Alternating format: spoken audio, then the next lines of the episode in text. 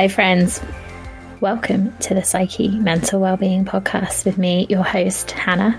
On the show, I'm joined each episode by an amazing guest to have an honest conversation, share our real life experiences, and tackle stigma and misconceptions around mental health along the way.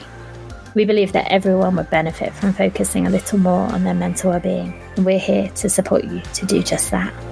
Thanks so much for joining us. We hope you enjoy the show.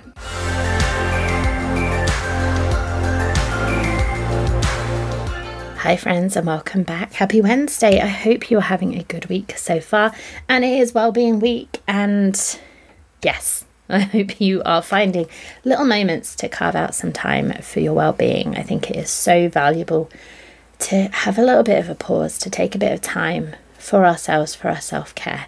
It's something that we can kind of know is going to be beneficial for us, but still find difficult to to kind of create that space.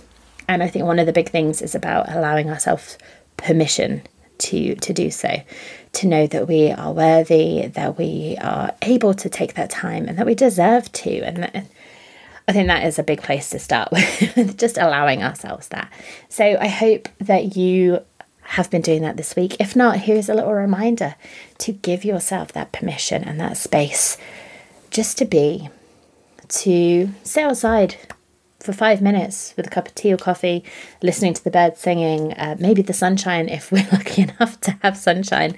Um, but yes, I hope you are finding some little moments of well-being and joy for yourself this week. A massive thank you before we start uh, to Serafina, who joined us on Monday for that conversation. And today we are joined by the amazing Amy Corey. And Amy shares her journey, um, she shares about becoming a mental health advocate and how she got involved in that. And we also talk about self harm quite a lot uh, in this episode. So I just want to give a little bit of a disclaimer before we start that if that is a topic that is potentially going to be triggering for you, just to check in with yourself of whether it feels like it's an okay conversation to listen to at the moment it might be something to kind of come back to depending on how you're feeling. Um, but I think this is such an important conversation to have on the show. It's a topic that we haven't really touched on before, I don't think, in, in great depth. Um, and it's an area where I think there is still a lot of stigma and misconceptions about self harm, about why someone might self harm, about how to support someone who's self harming. And Amy shares her experience, her journey of self harming and kind of recovery from that. Um, and I think it's always really valuable to hear that kind of first hand experience. And obviously, this is Amy's experience that she's talking about and her story that she's sharing.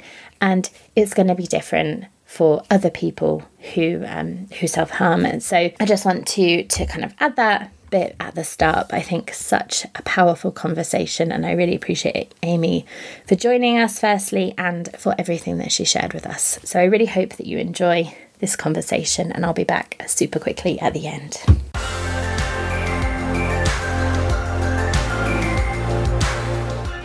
Hi, everyone, and I'm really happy to welcome today's guest, Amy, to the podcast. So, Amy, welcome. And if you could tell us a little bit about yourself.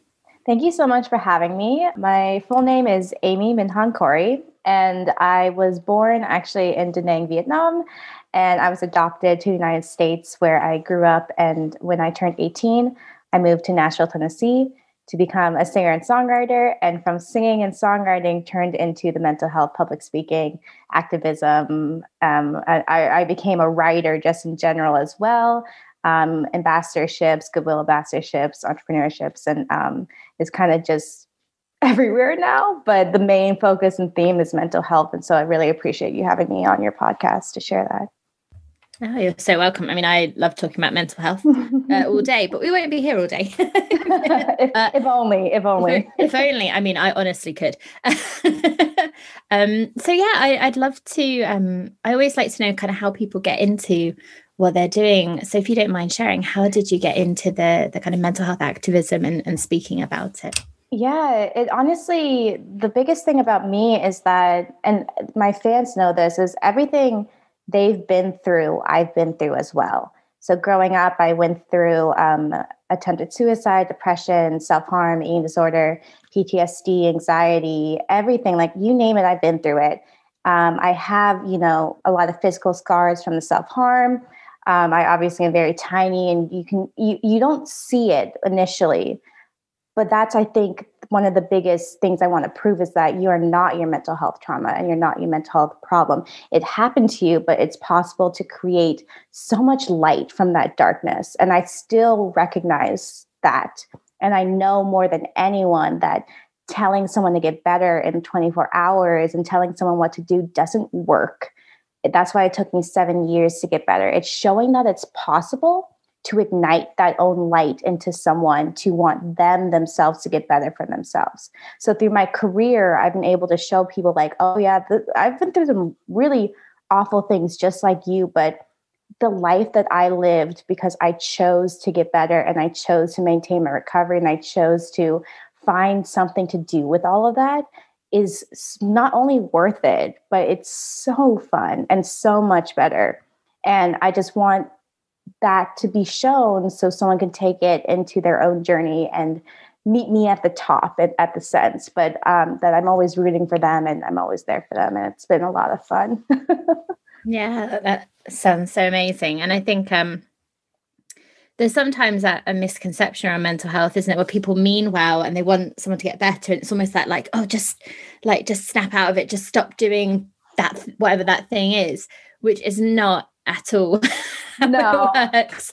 Um, and so i love your message um, of, of kind of giving that hope that it's possible. And that's one of the things that we try to do on the podcast. And it's not saying yeah it's like magically easy and mm-hmm. um, but it's possible. Um, and and I um, I like that element of choice that actually it can really feel like things are out of our control when we're in a, in not a good place with our mental health, but actually we do have that element of of choice.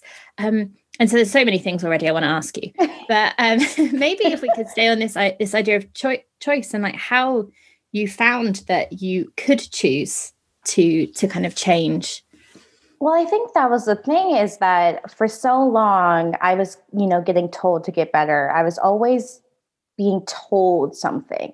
And so I assumed that the just communication was so off. I wasn't understanding my I always say you can't expect people to understand you when you don't understand yourself.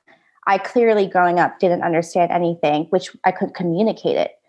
And I remember, you know, I had this I was I was doing vocal lessons at the time. So I was living the dream in my career very young. Um, but I was going through all this mental health stuff too. So it was like a dream and a nightmare kind of balance. Um, but I remember I wanted to get better. I wanted to do these things. And I wasn't sure because I was just being told so many things. And it wasn't until one person who I really trust, who was just always there for me, never forced me to like get better, was just there to listen, was like, you know, you say you want to do these things, like, but you got to choose to take the action to do that. But it's your choice. And given that choice, consciously, it was in my head to know that, okay, it's on me now. Like, I think I played the blame game for long enough. This is my choice to know I can get better. And that's an amazing choice or anything that happens to me next through this choice, the consequences, the potential harm that I could do, it's consciously on me now. And that weighs your options. And I feel like most people won't consciously make the wrong choice. And so it's bringing that awareness to you and that's kind of where the choices come through. And i mean sometimes you know we have to experience things to learn the lessons. Sometimes a verbal communication is just not enough to learn. Um, i call them growing pains. Like as awful it can be it's kind of my way to you know shine the light on it to where it's like you know i want to be who i am if this didn't happen. And that's kind of the healing side on my forgiveness and everything. But it does come down to choices because in the end we have influences we have you know really heavy influences but we're the ones who makes the actual decisions. I was influenced to self-harm. I had all the emotions but honestly you know i was the one who did it. And so it was my choice in the end and it was my choice to get better and it's my choice to maintain but the choice is possible. It's hard to do because obviously it's a lot of work but it's worth it in my opinion. So yeah, it sounds like that idea of like personal responsibility. And mm-hmm. you said about making it kind of conscious and realizing, yeah, yeah oh, actually, I can, do something um, yeah. about this. And like you said, it's not always easy making that choice and maintaining, but I think it's quite empowering where the mental illness can feel mm-hmm. disempowering. Mm-hmm. And yeah. It's yeah, like taking that power back a bit, and it. I like the growing pains because I guess I yeah I just like the the message of of that it's possible but realistic as well. That it's not all like sunshine and roses. You like make this oh, yeah. and then it's super easy just to to make changes.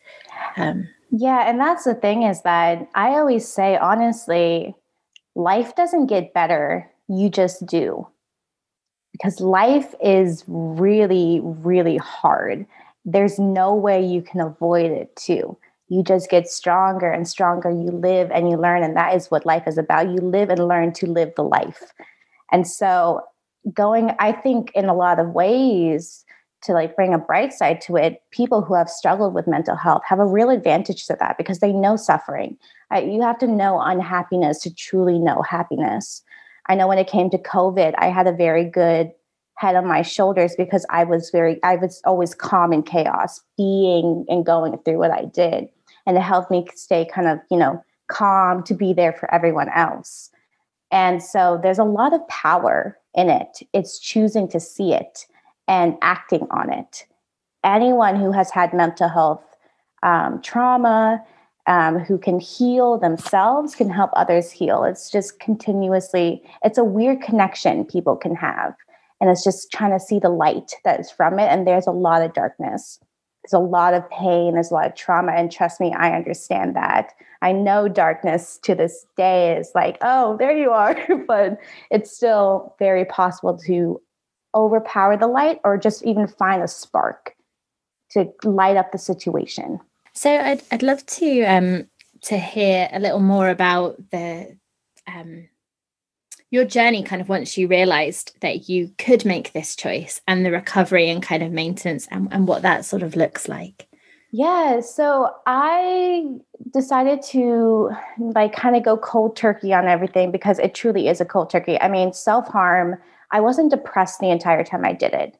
Um, but it was a long, long time. It was just became a habit, an addiction, which I think a lot of people forget is self harm. Is it's just like drugs and alcohol. You become addicted to that type of coping mechanism, and so I completely stopped when I was um, 16 um, because my during all of that while I was fighting that, my mom was actually fighting cancer, and she told us that she, you know, only had a certain amount of time to live and at the time, I was wanting to get better. I was up and down in recovery. I was going into recovery, falling back, relapsing. I've relapsed a lot in my early days.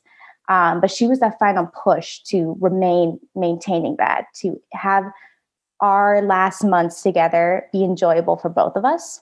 And then when she passed away, I was really in it. I was really good. And it was kind of like that final test and once I survived that, once I got through that in a very, you know, healthy manner, coping, you know, cried a bunch, but kept it was so safe, was so, you know, acceptable of help and knew my mind and myself well. I knew I could make it through anything. And that really pushed me to maintain my recovery, especially going into the entertainment industry, the music industry, knowing how hard that was going to be and then it kind of just always was inspired by me to do something, but I always surrounded myself with people who also had that same vision, who knew I could help people. And honestly, when it came to singing about it, talking about it, it not only, you know, could you could see healed a lot of people, but it was a really big healing thing for me is continuously talking about it. When I say things, I'm kind of I think because I my biggest thing when it comes to public speaking and my brand is I'm not a hypocrite. I would never say something unless I fully do it and is healed from it.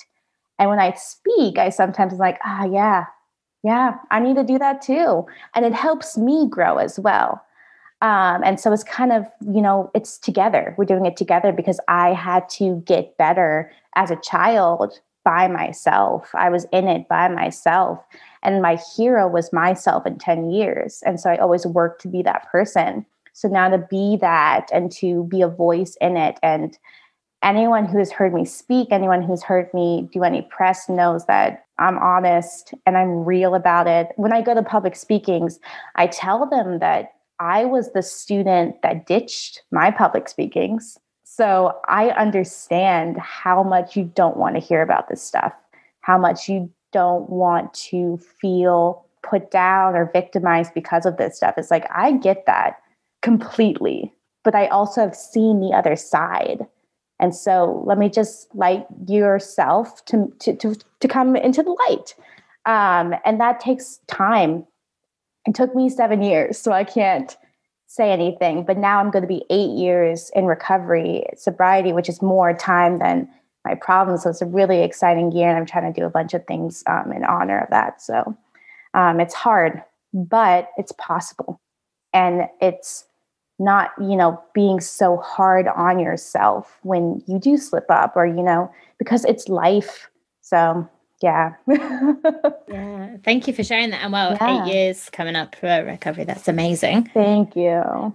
Yeah. And I, I guess I, for myself, I know sort of talking about things on the podcast, there's something um, that, like you said, it, it can be healing to talk about, but I find it's almost easier to like understand or manage because it's not just in here it's something you like put it out there and you mm-hmm. can almost like look at it more it's a bit separate to you and that, that can kind of make it easier in some way to to manage. Um i don't know if you find the same that that kind of absolutely. and that's what um speaking about it and then i always used um, journaling. Obviously i was a songwriter so i always used journaling to where i always thought of it as like when i'm journaling i had so many different journals and i had a book of just like darkness just like my dark thoughts like my ptsd if i had something i would literally just write it down. But in a way i would release it from my body onto the pages and let it live on the pages, but not in myself. And it was that kind of thing of like taking it out of you and just, you know, accepting that it was there and just putting it somewhere else. And I think speaking, communication, and writing is such a great way to do that. Um, and to know that, you know, I think so many people are afraid to be vocal about it because they don't they don't want to feel misunderstood because that is the worst feeling you could ever feel but that's why i'm so thankful for so many more people you know everyone's rising up and coming together to show that there is people out there who understand you and there's people who want to understand you. Um, so it's just finding that way to communicate that. But yeah it's amazing and it's an honor. I feel like it's a privilege to be able to talk about this. So i love it. Yeah awesome. Yeah well um yeah so happy to have you here you know to talk you. about it. um and and I you know I love the um that kind of you say about not being a hypocrite but also that kind of being honest that like we all slip up because again I think if you're sort of going um or if someone was going like yeah this is my journey and now everything is amazing and everything is fine it's that's not the reality of of life just generally i mean if only. if only. Yeah but i think it's it's it's nice to have that honesty and it's that mix isn't it of i think the the message is maybe more inspiring when you have someone who is open and vulnerable and says like this yes this is the the spark and the possibility but also it's it is hard at times and we all slip i slip sometimes and and i think that message in itself just makes it so much more real and inspiring. Yeah i think and i think that's the biggest thing that um you know i'm very honest about is that i have i'm very very i'm a very calm person. I'm very balanced in a sense um but you know i still experience life to where things happen and I'm very honest about that. You know, I'm eight years sober from so many things, but I still have those nights where, you know, I'm very positive, I'm very happy person in general, but, you know, where I cry, where I'm really upset, and where I have to grow myself to continue growing because that's the thing is you i think it's great to accept who you are accept where you're at and love that but always know that there's always room and there's always space to continue growing and to continue getting better. And through that, usually you have to go through trauma, you have to go through experiences, and there's good and there's bad, but it's just part of life. And I think that's what is so needed to be shown is I think anyone who lives in this kind of entertainment industry, public eye thing, there's assumptions made. But most of my celebrity friends are the most people that I can relate with when it comes to mental health stuff because it's hard on, you know, different levels because we're all affected by our own mind. Doesn't matter if we're rich, poor, um, colored, whatever, we all experience the darkness of our mind. And especially when it came to this pandemic, we all experienced the same type of trauma that affected differently in our minds. But it's always there. We're human. what I hear, I used to be a robot. People used to call me a robot because I was so in check with my emotions. But now I think I've been a little more um, human like my my my team would tell me. So. that's so funny because i had a period where actually it was where i was really depressed but people said i was like a robot. So um and i feel like i'm reasonably human now but who knows? It's a nice change. It's a nice experience i always say. Although i do still feel like um human but also a bit of an observer like i'm very aware of like how weird humans are like we're a weird species aren't we and i find it so interesting I do too. I'm really into that. I, I always say how, you know, the dolphins are just laughing so hard at us right now. like all the animals are like karma comes around.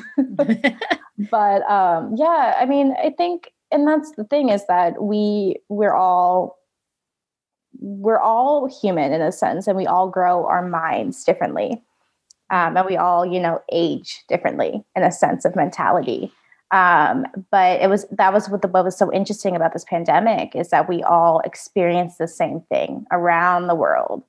And that all affected our minds in so di- so many different ways. Um, so i found it you know very you know fascinating it made me really want to help a lot more knowing that okay there's going to be a lot of things that are happening. So it's, yeah, it's interesting, but yeah. I'm very hopeful for everyone and optimistic. So, yeah, yeah, yeah, no, that definitely um, comes across. And I had, um, Oh, I mean, still loads of questions to ask you. I'm so excited. but one, uh, if you're um, if you're comfortable to talk about this, that we try and um, share a range of kind of mental health experiences on the podcast to kind mm-hmm. of shed light on on experiences. And we haven't really talked about self harm before on the podcast, and yeah, and I think it's something that there are a lot of misconceptions around self-harming and, and why someone might self-harm and and why it might be difficult to stop self-harming. And i wonder whether you'd be comfortable to kind of share some thoughts absolutely. yeah absolutely. And that was that's one of the biggest things that i am able to talk about because it's something i know very very well. Um, and it's something that physically uh, you can see that i know very well I started self harming very, very young. I started self harming when I when my attempted suicide was unsuccessful, thankfully. But I was in middle school and I was getting bullied, and the influence of you know that hate, that that that hatred for myself or being myself, it influenced me to self harm in a sense, and so it was more of the um, self harm when it came to cutting um, I like using self harm just in general because any type, it's just self inflicted harm. Uh, but it was cutting, which was the term. Uh, gosh, it's crazy to think about like seven years ago. But um, it was, it was a coping mechanism on different levels. It started out as okay, I hate myself too, and I couldn't die in a sense. So I needed a release. I was so mad, and I took it out on myself in that way. And then it turned more into that coping mechanism, that addiction on like, okay, if I'm mad, happy, sad, I'm just, that's just, you know, people drink, people do drugs. And that was my drinking and my drugs. It was like, I would just cut.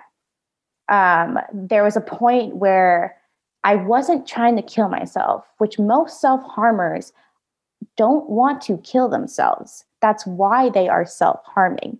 They want to find release, they feel numb um, there was a time where I felt really numb and I wanted to feel something. It was kind of that robot scenario. It was like I I didn't feel alive, and it was a way to feel alive. And then there was a time where it was just a coping mechanism, and then there was a time where I hated myself.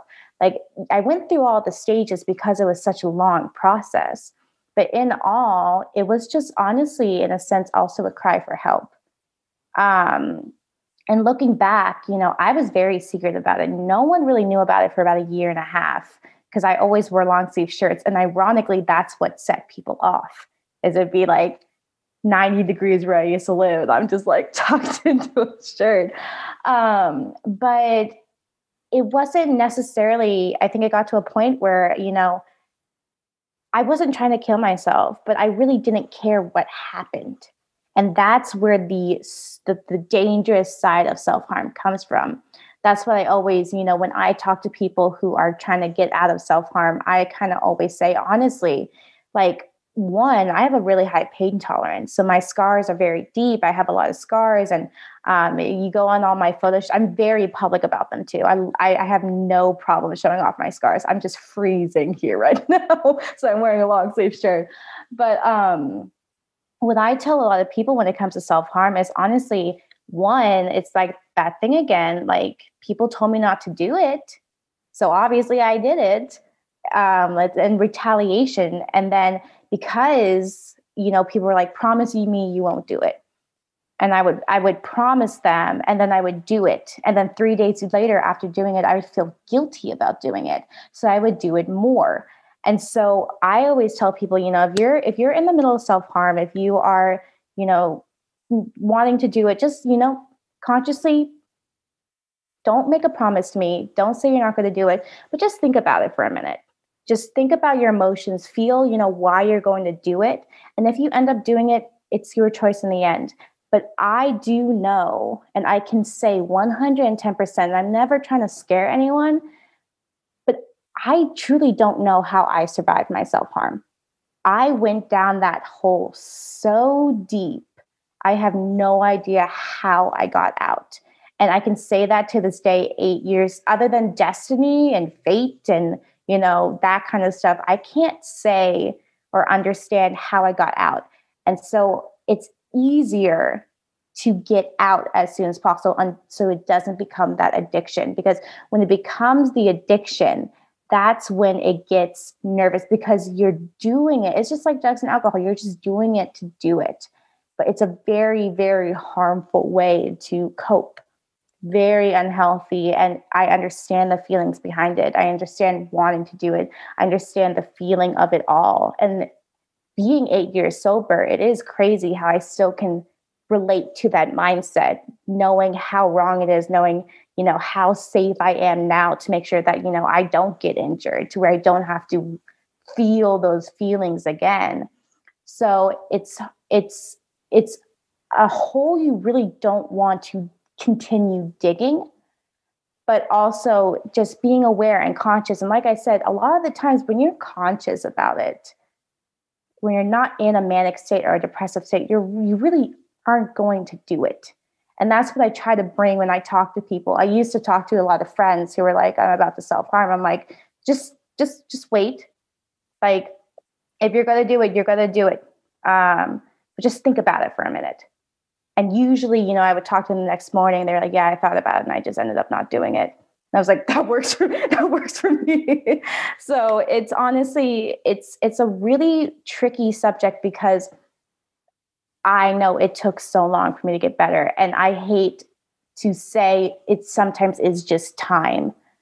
Um, but it also is a time because the more you do it, the more realize you you don't want to do it um, and it's just your own time on figuring that out and that's why i'm trying to like show people that it takes time yes but the more time the more consequences and the consequences you have to live with for the rest of your life i know i have to live with my scars for the rest of my life i i see my scars very beautiful i think you know anyone who has any type of physical scar is you know i always look down at them i'm kind of like you know you won the battle but i won the war like it's a very kind of empowering thing. And in my career, um, I, I I had a second of like self, you know, I was self conscious and was kind of like, mm, I don't know if I want these public, and I kind of wanted to cover them up. And then it was actually my my manager at the time who was um, Dolly Parton's manager, and he was like, No, I really think, you know, they're you.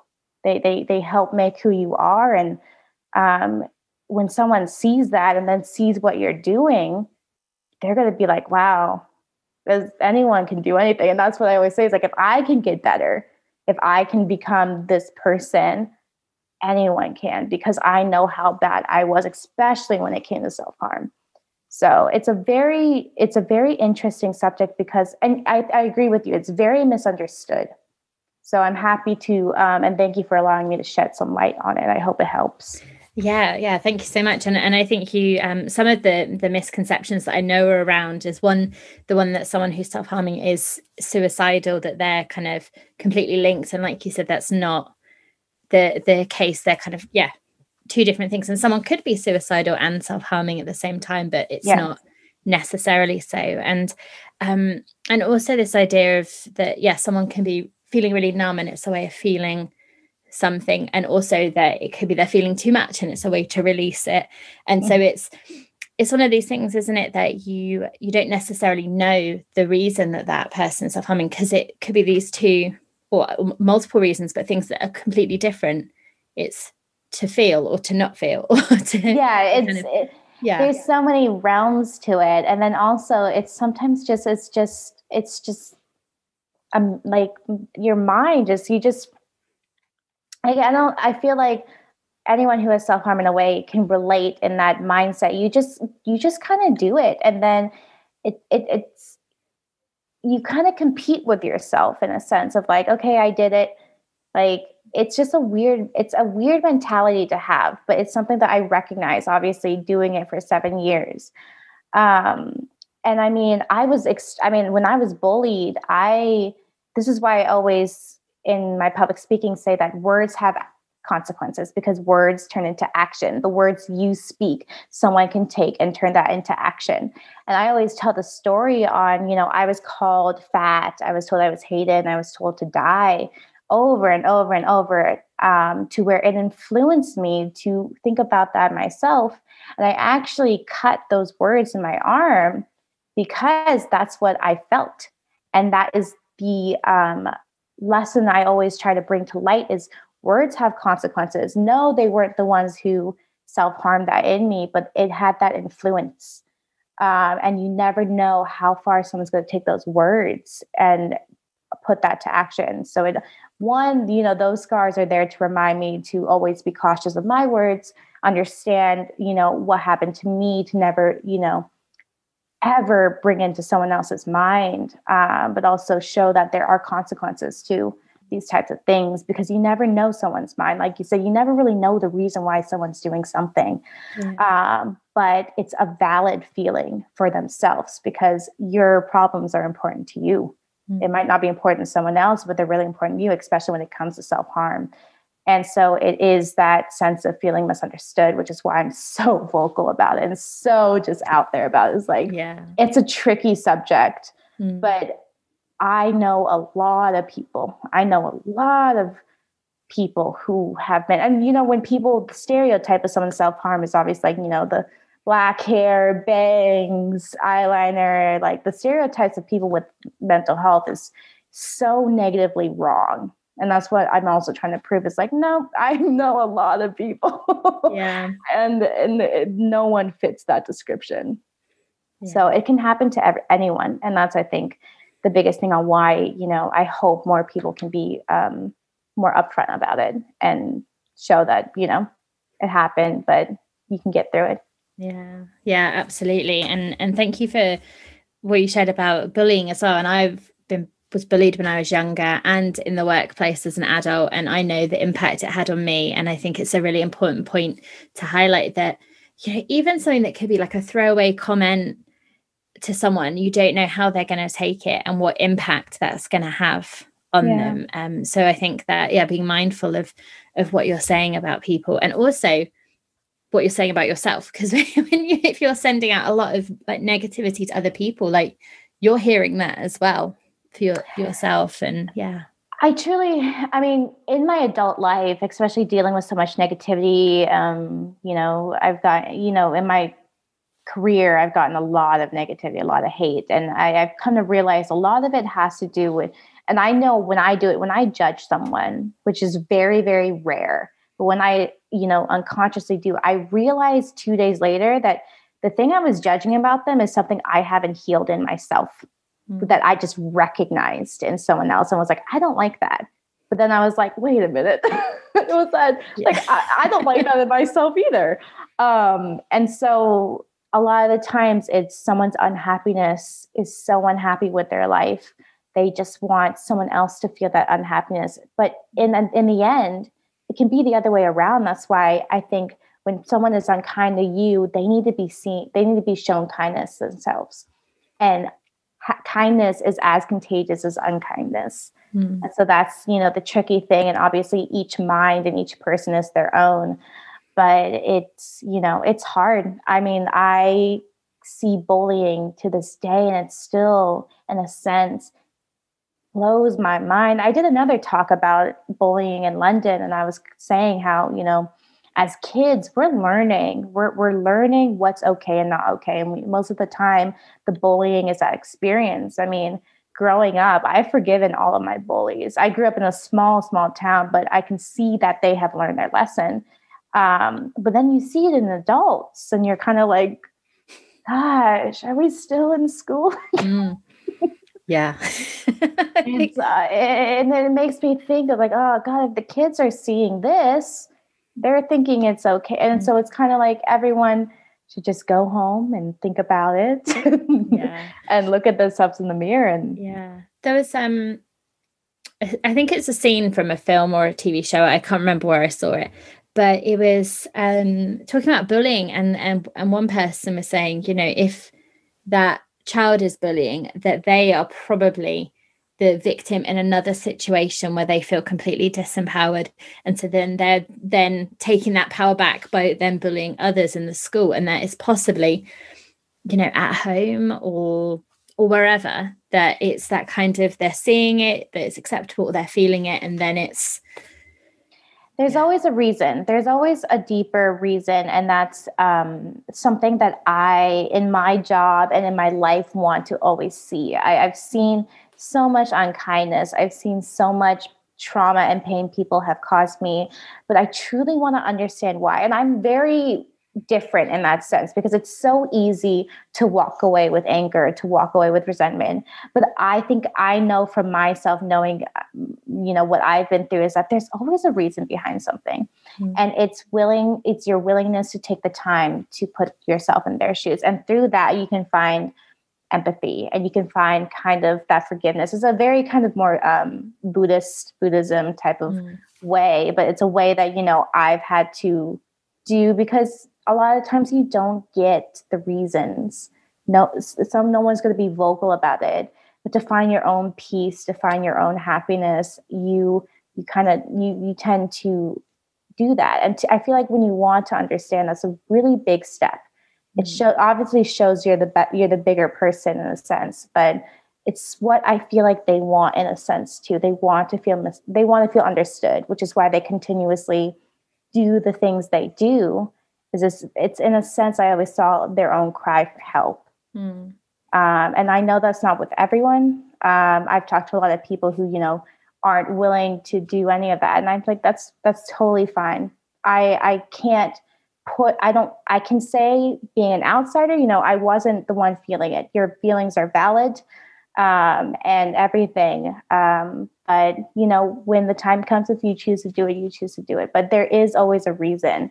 Usually behind a lot of things which yeah. is crazy to think about yeah i wonder if it's something from the you mentioned about having experience like that the darkness yourself and knowing that and that kind of empathy that comes with that and then trying to understand or seeing that if someone is being unkind that maybe they're dealing with their own darkness and trying yeah. to understand that and i was thinking when you were saying about you know sharing that kindness it's to me it kind of speaks to that need to sort of um, do your own healing and self-care stuff so that you can kind of feel okay in yourself to put out that kindness and almost let that kind of unkindness like wash over you because you're like you're okay in yourself and you can then try and see underneath that like where it's coming from.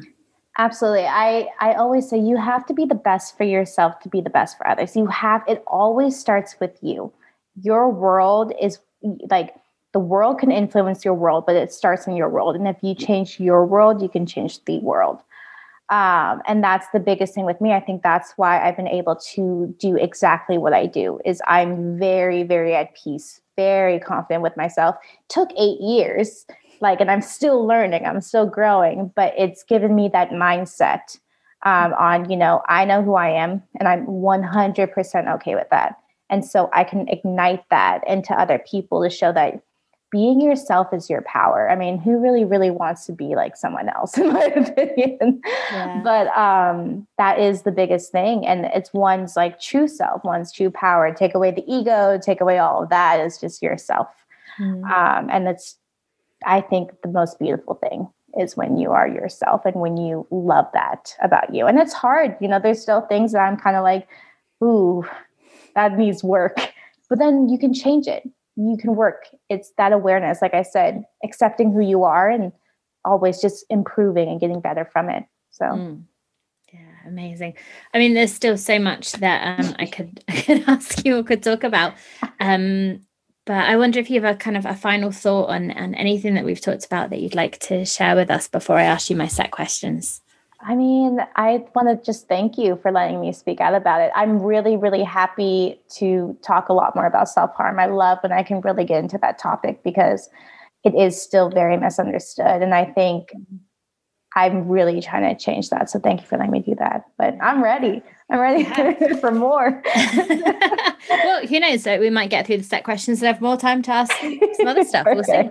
Um, yeah. So I ask everyone uh, these questions uh, that comes on, and I find it it's we were saying about humans being like weird and wonderful creatures and i love to hear like the similarities and differences of how mm-hmm. people interpret the questions is always really interesting so my first one is what brings you joy in your life for me, I am such a simple person. I think when it comes to me, it, it's really when it comes to my fans. When I get DMs or comments from one person who shares their happiness to me that my happiness inspired their happiness.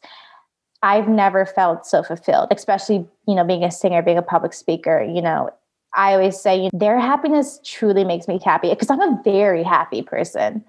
But that is the most fulfilling, most joyful thing is is seeing other people's happiness, in my opinion. So that's mine. yeah, amazing. Um, and so the next one, this is sometimes similar, sometimes different is what makes life meaningful for you? Um, it's honestly just it's so cliche, but it's just having fun with it. It, it, you know there's so much negativity and i feel like i always go so deep in these basic questions but there's so much negativity in the world and they, we're all living through life and there's going to be ups and downs there's the yin the yang and the balance and so you should just have fun with it because it's the life um, and that's kind of you know how i kind of live is like there's a lot of stressful things always happening in my life but i'm going to have fun with it. It's just my choice on how i want to see it. Mm-hmm. so i just have fun. Yeah just have fun. Awesome, awesome. Uh, so my next two questions are around our uh, overarching topic on the podcast which is mm-hmm. mental well-being mental wellness. So the first question is what does mental wellness mean to you? It just it means I always say you have to be selfish to be selfless. You have to in a way put yourself first to be the best for others. And I think mental wellness is doing that. You know, making sure you're okay, making sure you're good so you can be good and better for yourself first and other people, but you're never affected by other people because your well being, your mind, and your mental health is set yourself. So it's better, in my opinion, to be your worst enemy than have someone else be your worst enemy because you can control it more. So that's what I think when I think of wellness and mental well being. Mm. Awesome. And then my follow up is how you look after your own mental well being. So, how you make sure you're okay, how you kind of do all of that. You know, I'm still balancing that. Unfortunately, my coping mechanism through my um, mental health growing up was working that's you know thankfully how everything in my career has blossomed is i would work days on end. You know i and that was why a lot of people worked with me is they knew my worth work ethic. Now kind of where i'm at where i can kind of you know things are fruitioning and like everything is like working out the way i wanted to i've actually myself has given my time off especially with COVID, you know, we have so much more time. I am a big car person, so I like would always go on drives and just, you know, take that time off to get inspired again. Um, and so I I cook. I'm a big cook, and I have a lot of chef friends, and um, just kind of having my alone time is really my way of settling down because I'm always around people in a sense of you know, especially I mean like Zooms and stuff like that because we're in COVID right now. but mm. but um, my job is is people, so it's always my sanity to have alone time and cooking. I don't listen to music on my time off. I just separate myself from the world and mm. um, kind of become a little Buddhist monk. But um, realistically, I'm too materialistic to fully go on a mountain and do it. yeah. I mean, that's a struggle, isn't it? Because I I have that sometimes. You kind of like go, oh, and then you're like, oh, but stuff. so, so it's about you know, it's a, a balance maybe. Yeah. Yeah. So yeah, probably just going to be a lay person, but maybe like, you know, reasonable. I was thinking retirement time. I could do the, I could go on a mountain and just live in a temple. But when, when my, when, when this whole life is over. yeah.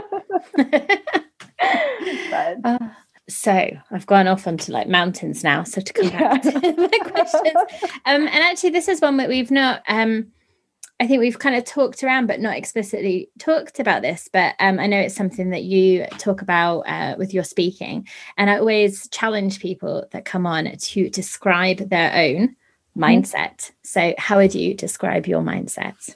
I I know my mindset is very intense. That's the word I use. That's the word you know everyone seems to recognize. It's intense and it's serious because it's a very serious topic to me. It's something I'm very passionate about. And usually, when you're passionate, you become serious. Like, I'm a very fun, happy person, but when it comes to my mindset, I'm very serious because I put my mental health first.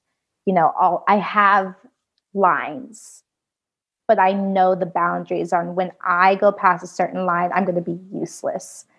Um, so my mindset is very serious when it comes to my job, my career, the mental health aspect of it. Um, and I very much just, you know, that's really the word. And that's what people tell me too, is I'm very, you know, it's they always say it's really nice I have like dimples and like smile a lot because I'm a very serious person because I know how wrong it can go and how dangerous it can get, especially knowing myself so well. I know that I never want to be in that place again. And I never want to see anyone in that place again. Um, so I'm very serious when it comes to my mindset um, when it comes to that. But um, it's gotten me, you know, a lot of things. So I'm not really judging it. I accept it in all honesty. But that's it. Yeah. Fab. Well, thank you. So yeah. my next question is my favorite one to ask. I'm excited. yeah. so we we like to leave um the you know me and the listeners uh, with top tips of things that they can try out for themselves. And I think, particularly if you are struggling with your mental health, it can be hard to kind of know like what might help me to kind of feel better or, you know, to come up with those ideas.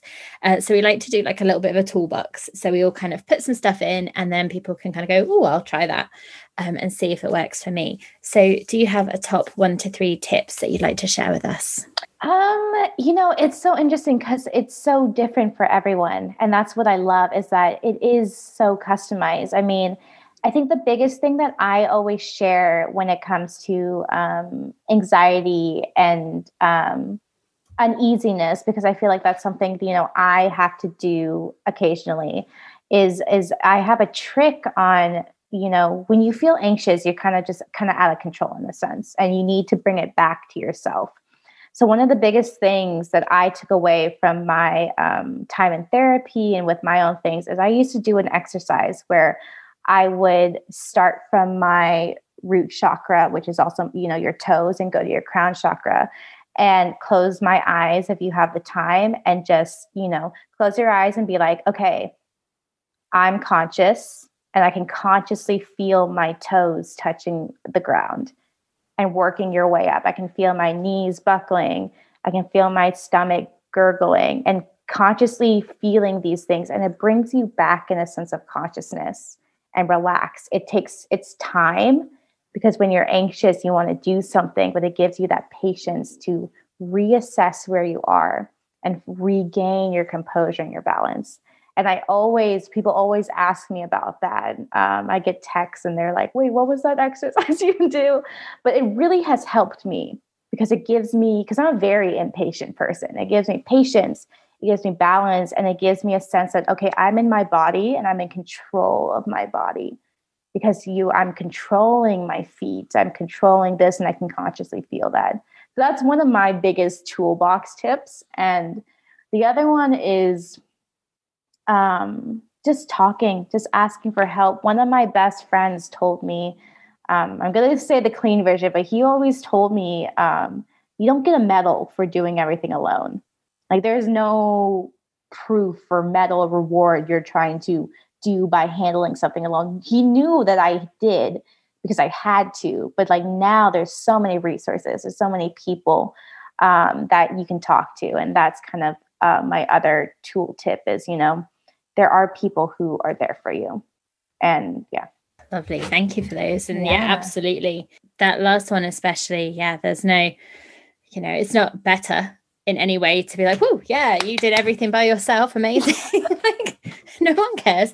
But I think also we have something sometimes of that. And it, maybe it's tied up with uh, shame and not wanting to burden people and not wanting to put our stuff on other people, and particularly friends. But I always kind of think, you know, and I'm sure most people that listen to this, if your friend came to you and they needed support, you would be like, yes, I'll. And, and actually, we feel good helping our friends. But for some reason, when it's us, we're like, no, that it's just going to be a burden and they're they're not going to want to help me or or I have to deal with it myself. And we're almost like depriving them of that feel good like showing up as a friend if that makes sense it's kind of that's a beautiful way to look at it too i really really like that and that's you know a thought that i've had too is like yeah i help as i help you need i would say you need yourself to tell you the things you tell other people Mm. And when you can find that, I mean, that person who told me that he he has never i never really and that was things i needed to overcome with my trust stuff as well mm. um, but he always proved me wrong to show that he always showed up and then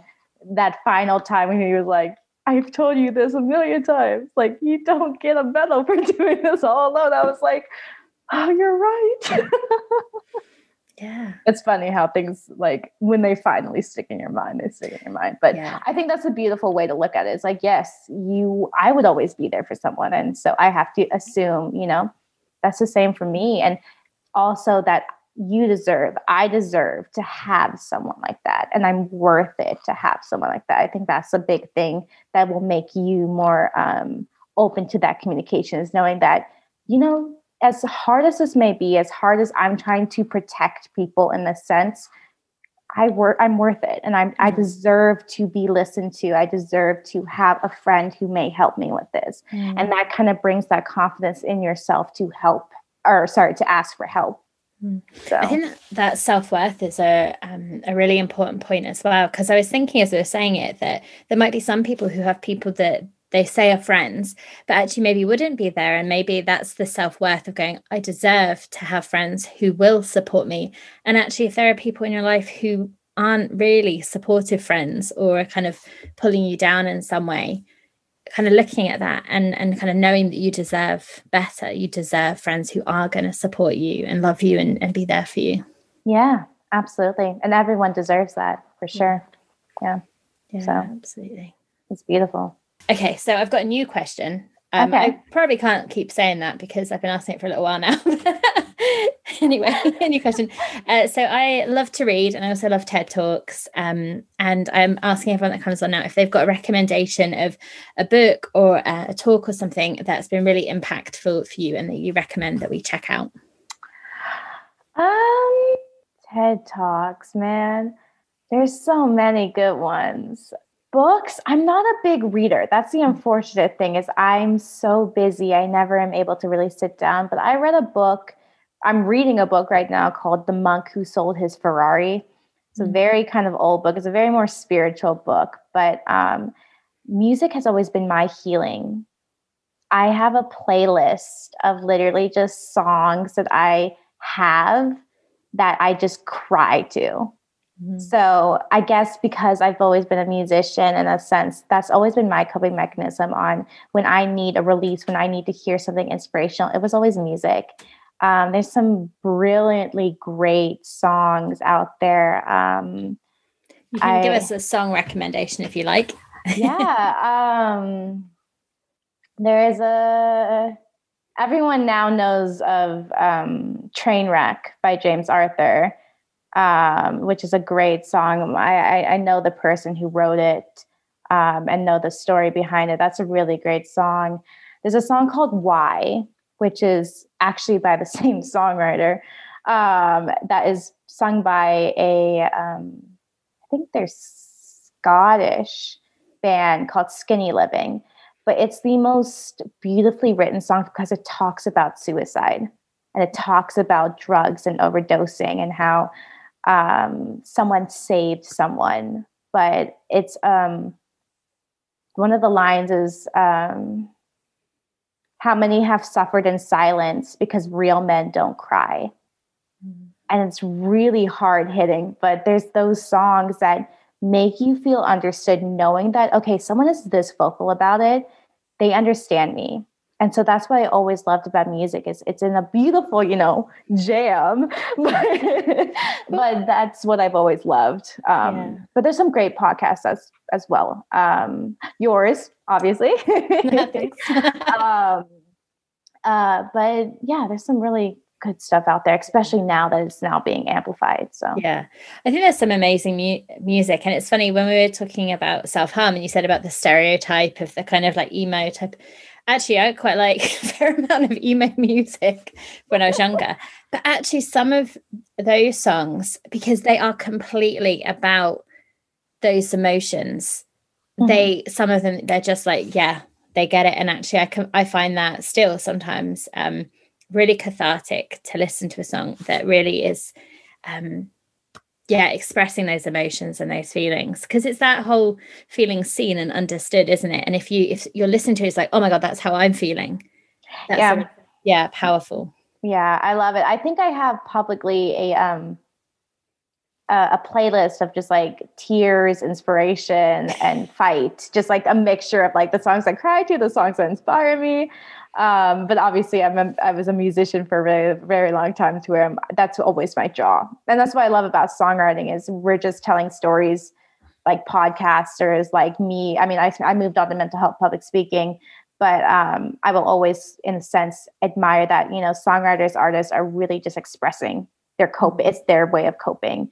And so that's what I love about music. But um, there's some really good songs that, you know, you can just set on repeat and just cry it out, get inspired, and build that power up in you to know one, you're understood and that you can get through it and um, that someone else feels it too. And that's what that's my advice when it's come to the yeah everything i feel like when we finish this i'm going to listen to some of those songs even though i don't feel like i need to have a cry out today but i'm still going to listen to some and maybe i've i've started at the beginning or the end of the episode asking people to kind of share on Instagram like their takeaway. And so maybe it's if anyone's got like a go-to cry song, and maybe we can make a playlist.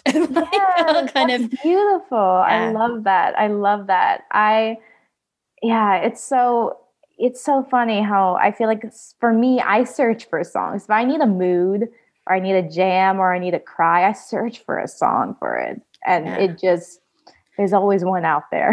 yeah, I had um, an interview last week, and so I was like, right, I need some confidence and like a confidence playlist. Although half of it was songs that I didn't know or didn't really like. So I'm like, right, I need a confidence song that I like. but, it's so yeah. funny. It's so fun too because the songs that um I the songs I look for that don't have it, I remember like, oh wait, I wrote a song about it. there you go it, it knows exactly what I'm talking about. But there's some really good songs, and um, I love you know you know James Arthur and um, Demi Lovato um, and like Kesha for that for that raw honesty on like this is exactly how I feel. Yeah. Um, Praying was always one of the best well written songs in my opinion that has mm. come out. Uh, but there's some really good ones. yeah, yeah, absolutely. See, we could go off on a tangent about this. I know. um, so I, th- I think that brings me to my final question, which is where people can connect with you online if they'd like to follow you if they'd like to check out your music where can they where can they find you? Yeah so one of the biggest highlights of my career is getting the domain amy corey which is just my name. It's just a-m-y-c-o-r-e-y and that's also my instagram and my facebook and my spotify name is amy corey.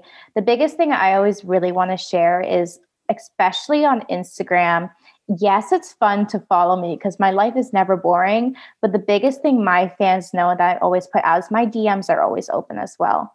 I love when people come to me, ask for, you know, advice. And also, I'm just here to talk. I'm here to listen. And I love and thank and admire and like bow down to the people who take advantage of that to be open with me, to trust me enough to talk to me and to, you know, ask. And I try to, you know, advise the best I can, but I really just want to show that I'm also there for you.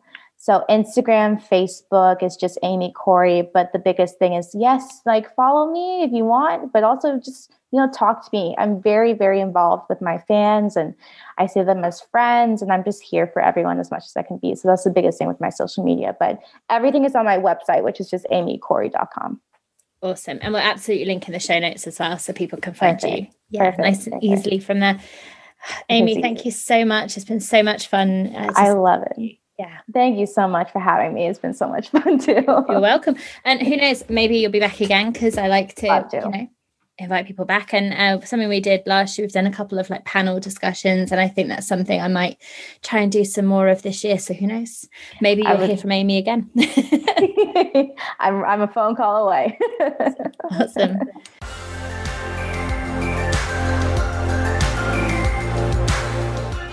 So, a massive thank you again to Amy for joining us and for sharing her story so graciously with us. One of the things that we talked about was asking for help, and I really wanted to add a bit of a comment because it's something we talk about, about how beneficial it can be, but I just want to acknowledge how difficult it can be to ask for help. And I know it's something I still struggle with to um, to ask my immediate kind of circle for support. Um, so I just want to share that that we, we can know these things logically, they can be helpful. Um, but it can still be a challenge to actually be vulnerable and to reach out and to say, I'm struggling at the moment. So I just want to share that if you're listening and you're thinking, oh yes, I I want some help and support, but I I just I can't, you know, just to acknowledge that I I can relate that it is still a struggle and knowing that people are there and they love you and that they want to support you, which I know, it's still difficult um, and to acknowledge that. Uh, sometimes it can be easier to reach out for support to someone who doesn't know you because then you don't have all of that burdening and stuff. So, wherever you are, hopefully there are support services that you can access. If you're in the UK, there are the Samaritans who you can talk to um, if you're feeling distressed, if you're feeling suicidal, or if you're not feeling suicidal but you are feeling distressed and you have all those those emotions and you just want a space to let some of those out. And it could be to talk about self harm and, and for support around that as well. There's also, I was uh, doing a little search of specific support for self harming because I always like to leave some places people can go for extra information support, kind of relevant to conversations when we're diving more into that mental health space. And there is an organisation called Harmless, so harmless.org.uk and they're an organisation who are passionate about addressing and overcoming issues related to self harm and suicide. I've only recently come across them, so I, I feel like this is quite a new organisation. Apologies if they're not. And so they have people who have lived experience right at the centre of their service. Um, and I think anything that is led by people with lived experience and that kind of peer support and being really informed by personal experience is really important. So they're a, a website to check out and they have a resource hub. So I think they have um, actually two areas they support. so very specific, Leicestershire and Nottinghamshire if you're in the UK. Actually, they are very specific about what they can support. But so they have some leaflets um, about what is self harm, young people and self harm, uh, suicidal thoughts, um, towards hope and recovery, and a video, a DVD you can watch on YouTube, which people have said is is really beneficial, and it's people talking about their shared experience, and that shares four very different struggles, um, showing the kind of individual issues that people might face who self harm. Um, and treatment and, and all of those kind of things. So, if you're wanting to get greater understanding, and I think it can be really beneficial to hear personal perspectives to help you make sense of your own experience as well, that's somewhere to check out. So, definitely, probably more, I would say, for kind of information and resources. There is also uh, on the NHS website uh, information about how to get support for self harm, and it's pretty much, like I said, the Samaritans and other support services, or talking to your to your GP. But if you've got any recommendations for services that help people around self harm, then please do share them, and then I will share them uh, with the audience more widely. Widely. Uh, so you can connect with me at Psykhe Coaching, P S Y K H E Coaching on Facebook, Twitter, and Instagram. And we're also on LinkedIn as well. I don't think I talk about that very often, but we're there as well. or via our website, www.psykhe.co.uk. And I always love to hear from you and, and connect with you. That's everything for today. Um, I hope that you have taken something from this conversation. Um, I think Amy has a really amazing perspective and really trying to share honestly from her experience, but also that hope and recovery um, is possible. And and I always appreciate when when people acknowledge about that you know this is their individual experience and it's going to be different to other people because that kind of really fits with our ethos here that we share all these different perspectives but we are all individuals and what works for me might not work for you um, but by bringing you lots of diverse voices we can maybe reflect for ourselves, help make sense of our own experience, and come up with our own tools that are going to help us when we are struggling. Um, and a sense of community. So I, I, really hope that that is what you take from the show generally and from this episode, um, because that's kind of how it's been created and, and where my heart's at with it. But um, yes, thank you so so much for tuning in. Whether it's your your first listen today or whether you're a regular listener, I really appreciate you joining us, and I really hope that you're having a a good week, a good day, a good life. Um, thing that things are going okay, and and if they're not so much at the moment, hopefully you'll take that message of hope from this episode that things can change, things can get better, um, and that we have an, an impact on how our life goes, you know. So, thanks again. If you've enjoyed the show, please do consider rating, reviewing, and sharing it with someone so that we can reach more people and they can hear the message that we've got here and hopefully get a little bit of that that hope uh, and inspiration as well.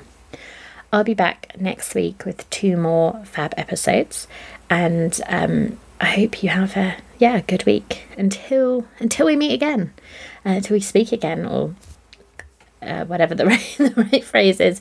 Until then, as always, take care of yourself, be kind to yourself, and I'll speak to you soon. Bye for now.